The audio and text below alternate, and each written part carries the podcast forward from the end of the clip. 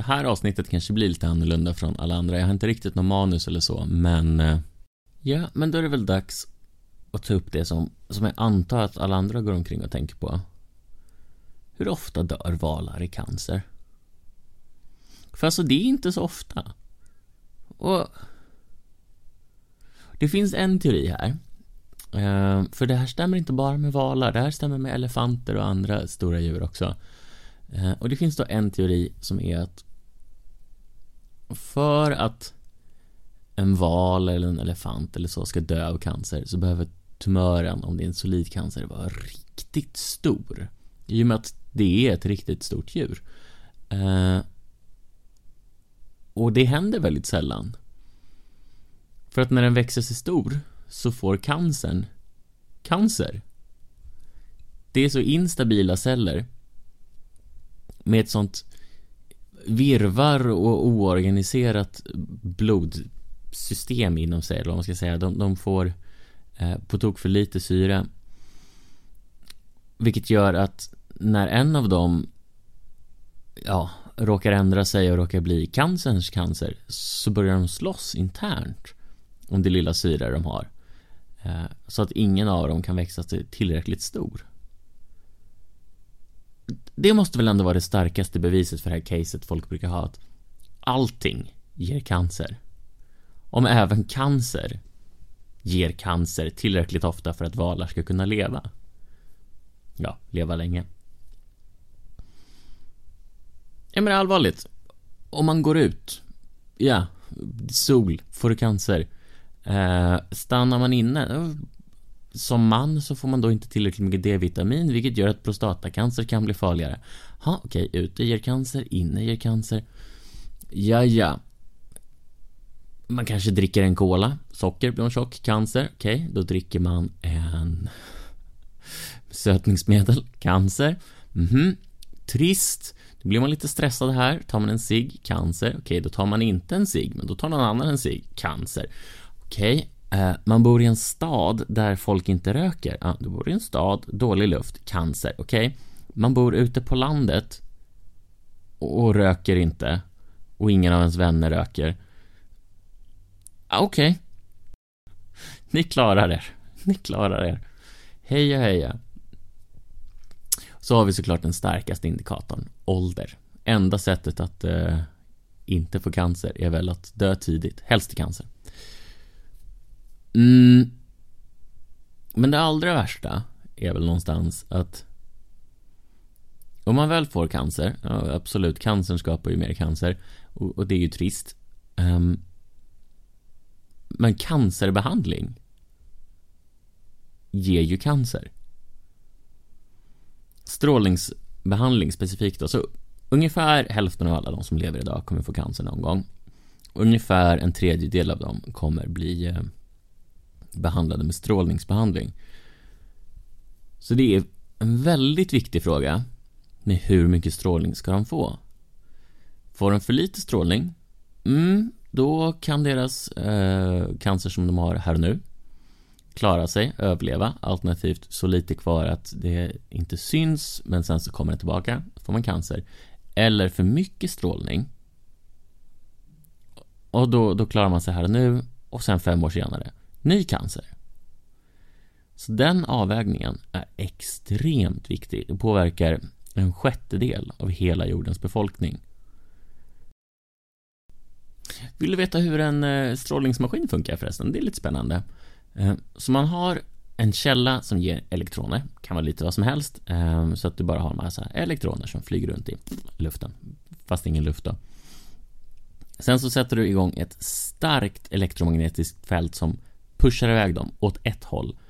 Eh, och det, det, går snabbare och snabbare. Ju mer kraft man ger dem, ju snabbare flyger de iväg. I en lång, lång, lång, lång, lång tunnel tills de till slut krockar med tung metall, eh, oftast tungsten, volfram.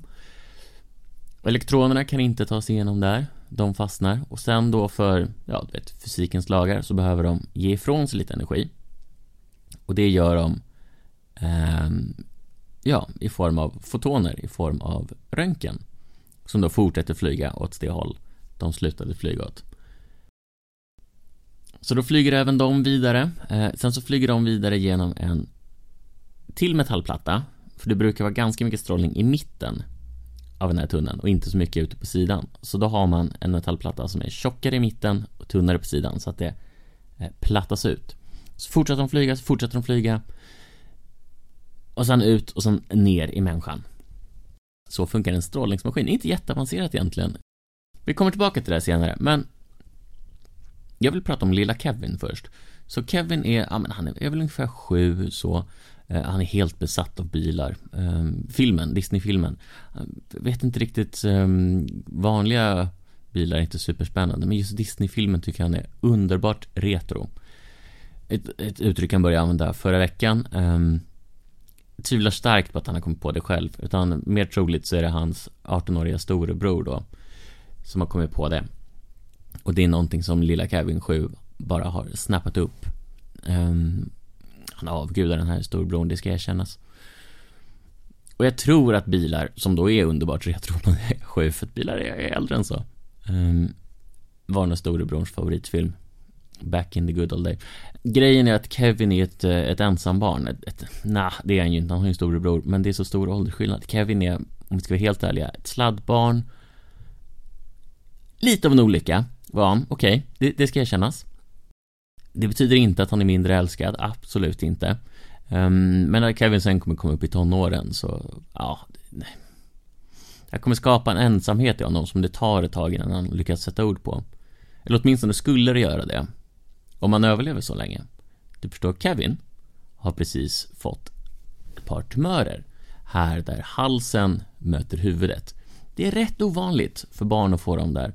Det är vanligare um, att ja, män och kvinnor får dem. Det är oftast män som dör.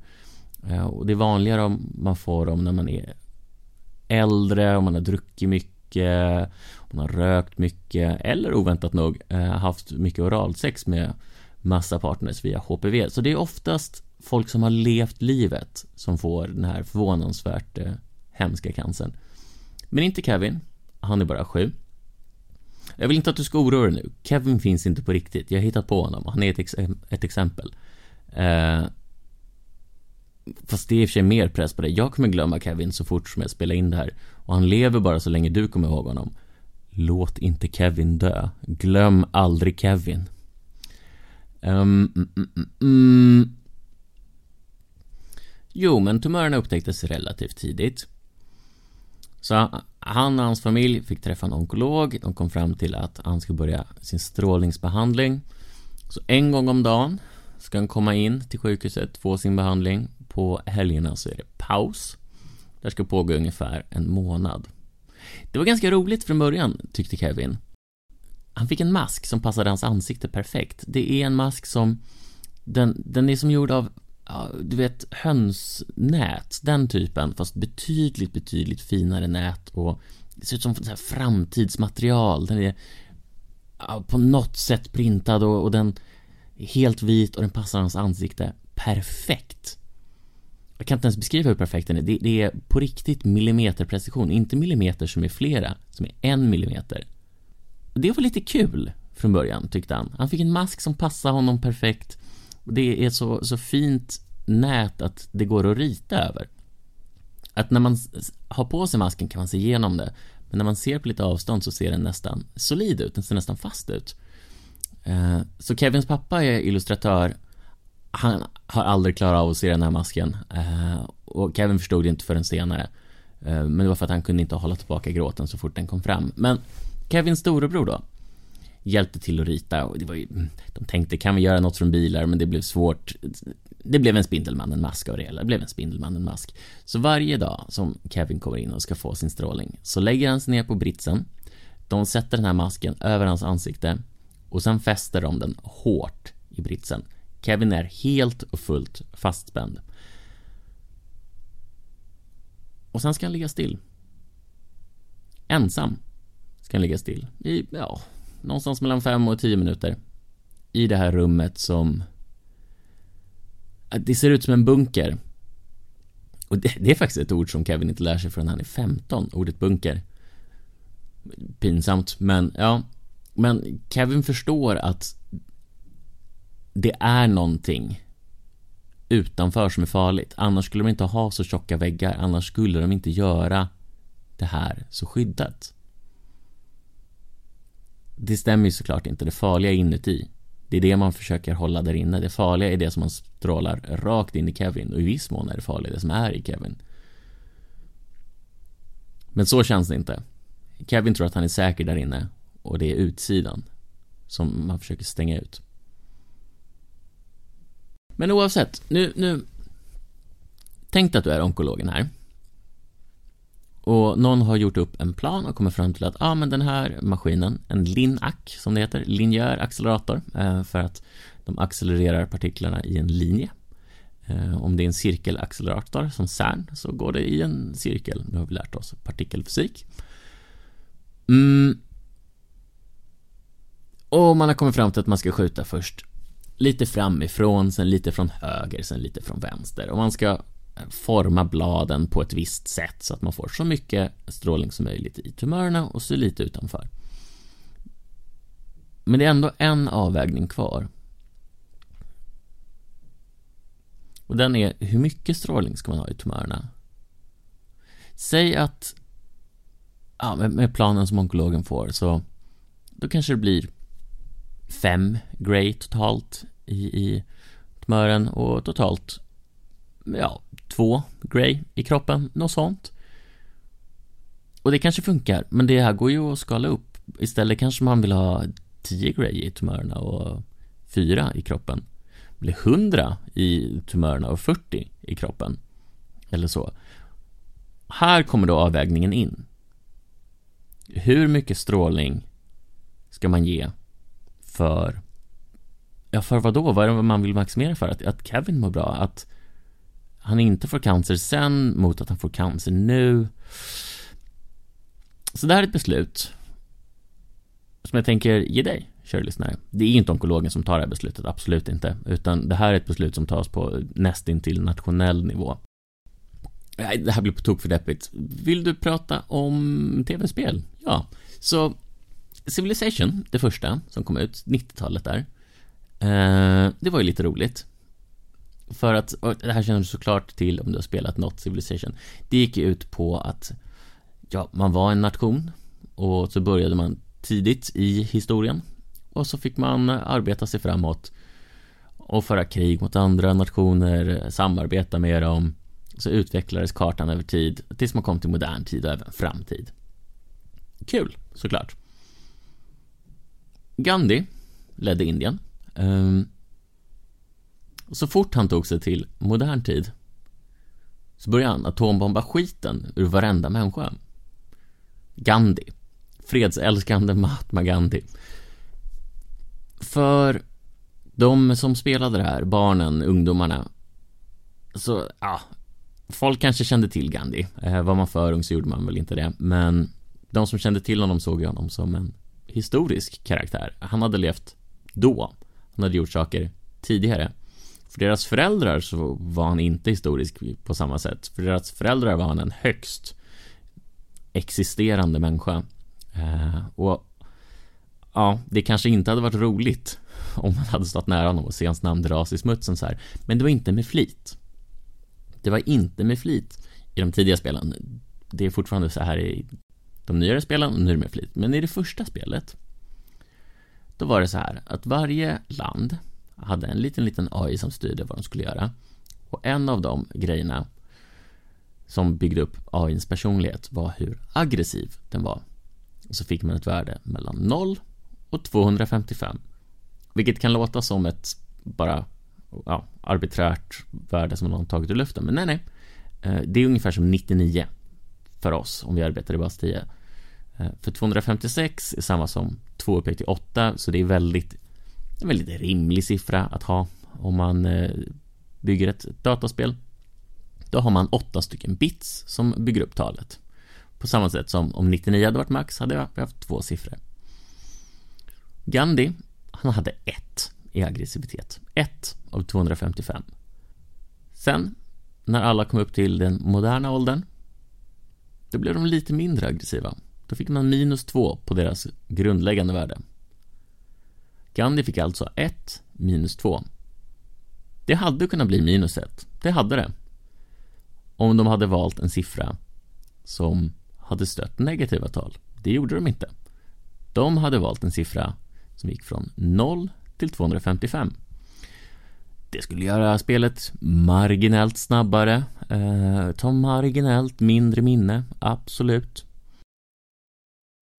Så problemet blev ju att då på samma sätt som eh, ja, riktigt gamla maskiner när de räknar ner från 1 till 0 och sen så slår de över till 99. Så gick här Gandhi från 1 till 0 till 255. Det vill säga maxvärdet. Han blev så aggressiv det bara gick att bli. Kul! Eh, det här är ett, ja, en typ av integer overflow, antar jag, eller underflow.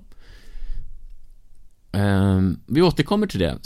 En annan typ av bugg som är lite rolig är eh, ett race condition. Vilket, tänk dig att du har eh, två stycken elever och du säger åt den ena att jag vill att du ska räkna ut vad 8 plus 8 är och skriva det på tavlan. Och den andra ska räkna ut vad 8 gånger 8 är och skriva vad det är på tavlan. Vad står det på tavlan sen? Det beror ju på vem som hinner klart först. För det kanske står 16 Sen kommer nästa person, suddar det och skriver 64. Eller så kommer den som skriver 64 först och så står det 16. Eller så försöker de skriva samtidigt så står det 1, 6, 4, 8, 6. Jag har fått med alla siffror nu, tror jag. Det är ett race condition. Så ska man inte skriva kod. Ehm, men det är väldigt, väldigt lätt att råka skriva kod. Så, och det är inte roligt att debugga. För eh, beroende på vilken data du har så funkar det olika beroende på hur datorn mår, beroende på om du kör andra saker just då, beroende på så fruktansvärt mycket. Eh, skriv inte race conditions, då blir folk ledsna. Det här har en relevans, jag lovar. Och jag satt och googlade igår och då hittade jag ett. Det finns en sida som heter hackerone.com eh, som går ut på att om man har hittat något fel på någon annan hemsida, om du hittar något på Dropbox, något på Instagram och sånt ehm, Ofta finns det då bounties, så att säga. Så om du hittat en bugg hos Dropbox, så kan du höra av dig till dem och visa att så här gör man ehm, och då uppstår den här och den här buggen. Och så får man lite pengar för det. Via HackerOne kan man göra det här och bara ha ett konto. Man behöver aldrig höra av sig till Dropbox. Man hör bara av sig till HackerOne. Jag antar att de tar en del av kakan. Eh, förmodligen. Den roligaste buggen, som var ett race condition, som jag hittade igår, var på en eh, ja, kompilerad sida på HackerOne som just var sån här, ja ah, men de 20 bästa race conditions eh, buggarna vi har hittat. Ingen av dem var särskilt bra, förutom just den här. De vägrade gå in på detaljer. De fega jävlarna, de vägrade gå in på detaljer. Förutom att buggen var på sidan hackerone.com, mm, deras egna sida. Buggen gjorde att om man precis efter en av deras uppdateringar fyllde i eh, när man hade hittat en Bounty och man fyllde i den precis rätt och sen skickade in det och på något sätt lyckades man hacka upp så att man kunde skicka in det igen då kunde man få pengarna två gånger. Så där var det någon som hade upptäckt och skickat in till HackerOne och sa Titta, man kan kräva pengar av er två gånger. Och HackerOnes offentliga svar var Mm, okej, okay. vi fixar det här, jättebra, tack. Vägrar gå in på detaljer om exakt hur det här gick till. Eh, utbelöningen är 1000 dollar för att du hittat det här. Du får bara 750 dollar, för vi ser ju att du har utnyttjat den här buggen och redan tidigare blivit betald 250 dollar för mycket. Det tyckte jag var kul. Oavsett. Låt oss nu, helt orelaterat, prata om Therac 25 en eh, sån strålningsbehandlingsmaskin som eh, Kevin ska få använd på sig byggdes på 80-talet, 70-80-talet, ehm, användes i Kanada och USA. Den innehöll så många buggar. Men framförallt en race condition bugg och en integer overflow bugg. Så det var en kvinna som skulle gå in och ja, det var inget speciellt så. Hon hade någon typ av eh, cancer uppemot axeln. den skulle behandlas med, just det, en av de bra grejerna med den här maskinen är att jag, jag sa ju att sådana här maskiner börjar med elektroner som kommer skjutande, sen så krockar de i metall och då blir det fotoner. Och det är vanligt med fotonbehandling, men ibland vill man faktiskt ha elektronbehandling. Fotonbehandling når ganska djupt. Elektronbehandling kommer man inte alls så djupt med. Men om tumören är väldigt grund vill man inte ha något som strålar djupt. Då vill man ha något som strålar grunt. Men i alla fall. Hon här skulle få fotonbehandling. Tror jag att det var. Um, så hon kom in, satte sig ner och den hade tre stycken modes då, den här eh, maskinen. Antingen elektron, antingen foton eller ja, ingen strålning alls. Man bara testar. Och det är bra för att se till att patienten sitter på rätt ställe och att maskinen är på rätt ställe och allt sånt där. Så den börjar man ofta med. Så hon satte sig, de gick igenom det hela och det brände till något fruktansvärt i hennes axel. Och hon sa det till operatören, du brände mig. Och han stirrade på henne. Han stirrade på maskinen. Och stirrade på henne och sa Nej, det är omöjligt. Vi har inte gett någon strålning än. Man ska inte känna avstrålning. Man ska absolut inte känna avstrålning när det inte finns någon strålning. Men hon upprepade, du brände mig och gick, ja, sprang ärligt talat därifrån. Eh, och kom inte tillbaka senare, från långt senare, då man insåg att inte nog med att hennes hud hade börjat falla av på framsida axel, det hade även börjat falla av på baksida axel. Det var som att en liten stråle hade gått rakt igenom hennes hud. Det ska jag känna så här att hon här överlevde. Det gjorde hon, absolut. Inga problem. Eller ja, jättestora problem. Eh, hon kunde inte röra armen och det var en oerhörd smärta.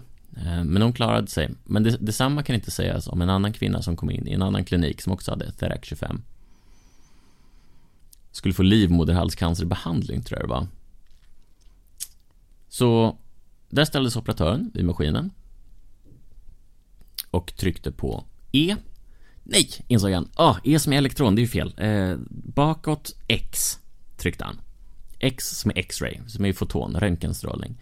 Ja, så, bra. Eh, man vill inte ge henne elektronstrålning, det är inte det hon ska ha, det når ingenstans. Det tar magneten 8 sekunder ställa om sig från att man har klickat E eller att man har klickat X. Under de åtta sekunderna så har de skrivit att den får inte ta emot några inputs. Vilket innebär att när han sen skrev nästa input, X, uppstod ett race condition här. Så att det skrevs data, det skrevs X och sen skrevs det över igen när magneten var klar efter 28 sekunder. Tillbaka till E. Så att det som stod framför honom på displayen var Här är det X-ray, allt kommer gå bra. Men det var det inte. Det var elektron. Ehm. och skillnaden är att elektroner ska man inte ha lika hög energi på. För att när du skickar ut elektronerna så de går igenom två tjocka metallplattor.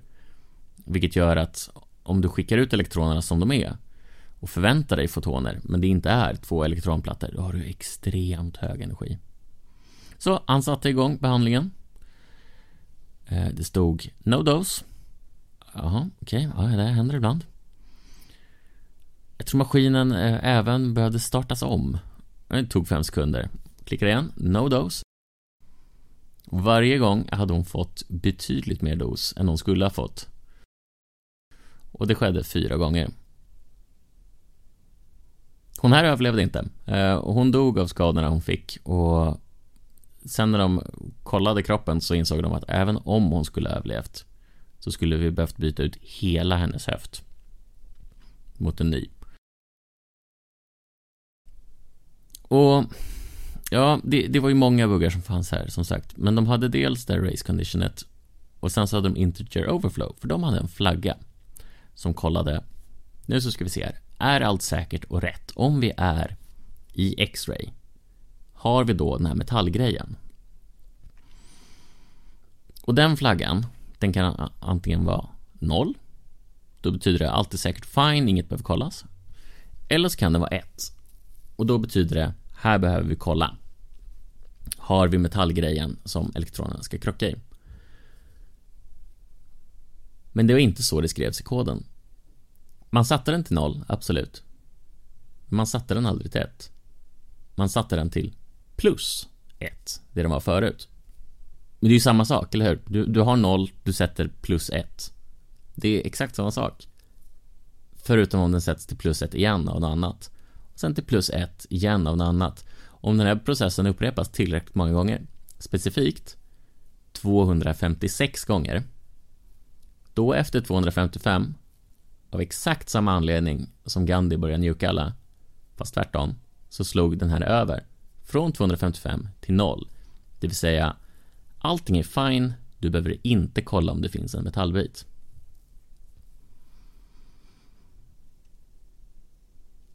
Var var jag någonstans? Jo, just det. Lilla Kevin. Lilla Kevin ska inte få eh, en Therac 25. Jag kan säga att många människor liksom hamnar i, i fängelset för det här och pff, det borde gjorts betydligt bättre. Och i mångt och mycket är det tack vare Therax 25 som vi kodar som vi gör idag. Eh, för de tog koden från Therax 6 och Therax 20 och använde den mer eller mindre ja, rakt på Therax 25 men det var stora skillnader i hårdvara och koden hade fått nya eh, arbetsuppgifter som den inte hade fått tidigare. Så att hur man använder gammal kod, hur man testar ny kod, hur man testar kod överhuvudtaget, för de testade mer eh, hårdvara än mjukvara. Många av de riktlinjerna skrevs på grund av det här. Men vad var jag nu? Jo, lilla Kevin. Eh, eh, lilla Kevin ska absolut inte sitta i Interact 25. Han, han, han får någon modernare, nyare grej. Men frågan, tillbaka till frågan här då. Hur mycket dos ska lilla Kevin få i tumören och hur mycket ska han få i kroppen? Det är ju svårt att bara göra en bedömning här. Man har ju ingen referensram. Så därför vill man kolla på någon liten modell. Om man säger att så här, ja, men om, om han får två grej i eh, tumören, då kanske det är 50% chans att den försvinner helt och fullt. Mm. Det låter ju litet. Man kanske vill dra upp det till 90, 99, 99,9 till och med. Och säg att vi gör det. Säg att vi drar upp det till 99% chans av tumörkontroll. Och det här finns det data på. Det gör det definitivt. Man har eh, behandlat tillräckligt många med tillräckligt liknande tumörer och sen har man uppföljning på det. Det här sker i väldigt många länder. Så det här har vi data på. Vi ser ungefär var tumörkontrollen ligger. Vi vet att om vi, vi ger honom 1000 grej, då, nej det kanske vi inte har data på faktiskt. Om, om vi ger honom 7 grej så kanske han får 99% eh, sannolikhet i tumörkontroll. Nice. Men vad är sannolikheten att han får ny cancer? Att han får sekundär cancer? Någon annanstans i kroppen? För Kevin är sju. Han har fortfarande förväntad livslängd på vadå? 80 år.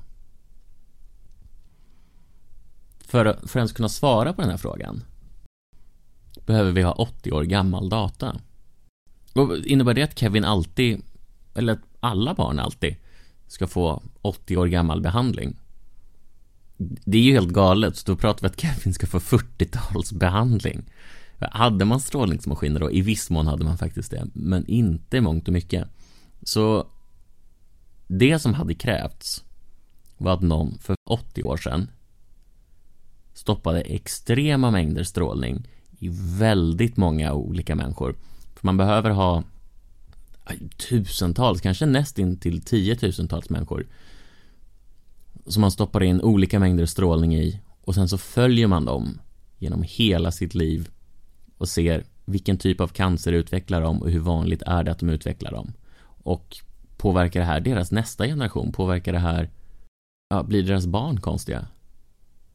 Men tror man tänkte så långt på 40-talet? tror att det var någon galen vetenskapsman som där och då plockade in 10 000 pers och bara gav dem strålning. Du hör ju att det är en retorisk fråga, så nu blir du lite orolig, men svaret är nej. Det var amerikanska militären som gjorde det. Det var inte en vetenskapsman. Och det var Hiroshima och det var Nagasaki. Den största mängden data och statistik vi har på sekundärcancerrisker kommer från atombombsöverlevarna. Så det finns ett projekt, ett otroligt stort projekt, eh, att följa dem nu och nu börjar nästan generation 1 ta slut. Det är inte många överlevare kvar. Eh, men det fortsätter i viss mån i generation 2. Där man ser hur går det för dem? Lever de fortfarande? Vilken typ av cancer får de? Hur långt bort från eh, strålningen var de? Vad har de gjort av resten av sina liv? Vad påverkar och sånt? Och med det, med det kan vi nu göra en avvägning. Tack vare det så vet vi ungefär hur mycket strålning ja, lilla Kevin och resten av, du vet, den sjättedelen av hela mänskligheten som någon gång kommer få strålningsbehandling. Hur mycket strålning de klarar av i resten av kroppen. Sen beror det ju på vad man optimerar för här. Jag hade väl optimerat för ja, antalet år överlevda. Och det hade ju inte hjälpt Kevin såklart, eh, för då minskar man ju ner tumörkontrollen ganska lågt. Eh, och när han ligger där döende för att cancern faktiskt överlevde så är inte det ett bra argument att nej, nej, nej, men du förstår att sannolikheten att om du hade överlevt där hade varit ganska bra att du hade levt länge. Det hjälper inte honom där och då, men det hjälper alla andra som överlever där och då. Nu vet jag inte om det är så man gör det, faktiskt. Eh, och det ska tilläggas att den strålningen de fick vid Hiroshima, vid Nagasaki är i viss mån relativt liten. Överlevarna alltså. Ehm, de som dog där och då fick ju väldigt stor eh, strålningsmängd och det var inte det de dog av då. Ehm, men den kan i viss mån vara relativt liten mot det vi får idag i en eh, strålningsbehandling. Och lägg till på det att strålningen som de fick Ja, det var väl liknande röntgen kanske i viss mån. Det var ju fotoner som så, men idag så strålar vi folk med protoner, med neutroner, med kol, syre, helium. Allt sånt. Det är ovanligt, det är det. det är, de flesta får, får fotoner, det ska erkännas. Um, men frågan är då, med allt det där, säg att det är framtiden, den typen av, av nystrålning. Jag har även sett någon som har skrivit ihop och räknat lite på vad händer om vi strålar med antimateria, med antiprotoner? Och det skulle funka rätt väl. Ehm, det finns inte så mycket antimateria på jorden. CERN skapar ganska lite. Så att det är helt orimligt dyrt. Men det hade faktiskt gått rätt bra. Eh, visade det sig. Ty, eller tidiga indikationer eh, visade att det skulle vara rätt bra. Så absolut, antimateriaterapi i en, ett sjukhus nära dig snart. Mm. Då är ju frågan där, kan vi använda de insikterna vi har fått från Hiroshima, från Nagasaki? Behöver vi något nytt? Behöver vi ta 10 000 människor och bara bestråla dem? Det är ju det mest oetiska, oansvariga vi någonsin kan göra, men Ja. Vad gör vi annars?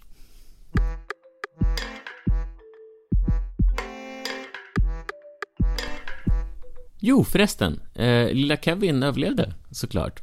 Han fick ett långt och fullt liv, ska du veta. Han eh, insåg att eh, Hitta Nemo är betydligt bättre än bilar, oavsett hur underbart retro den är. Han lärde sig ordet bunker, eh, klaustrofobisk också, som han för övrigt för alltid kommer koppla ihop med känslan av radioterapibehandling. Mm. Och sen blev han vuxen, han doktorerade i beroendeforskning. Ja. Och baserat på det så startade han ett bettingföretag som Mm, han blev miljonär på det, men de hade aldrig mer än ett hundratal aktiva användare. Och här tänker jag att du, kära lyssnare, får välja själv om det är för att De lyckades extrahera så oerhörda summor pengar från sina fåtal användare tack vare hans beroendeforskning, eller så var det bara en front för maffian så att de kunde tvätta sina pengar. Det är en frihet jag ger dig. Ha det bra!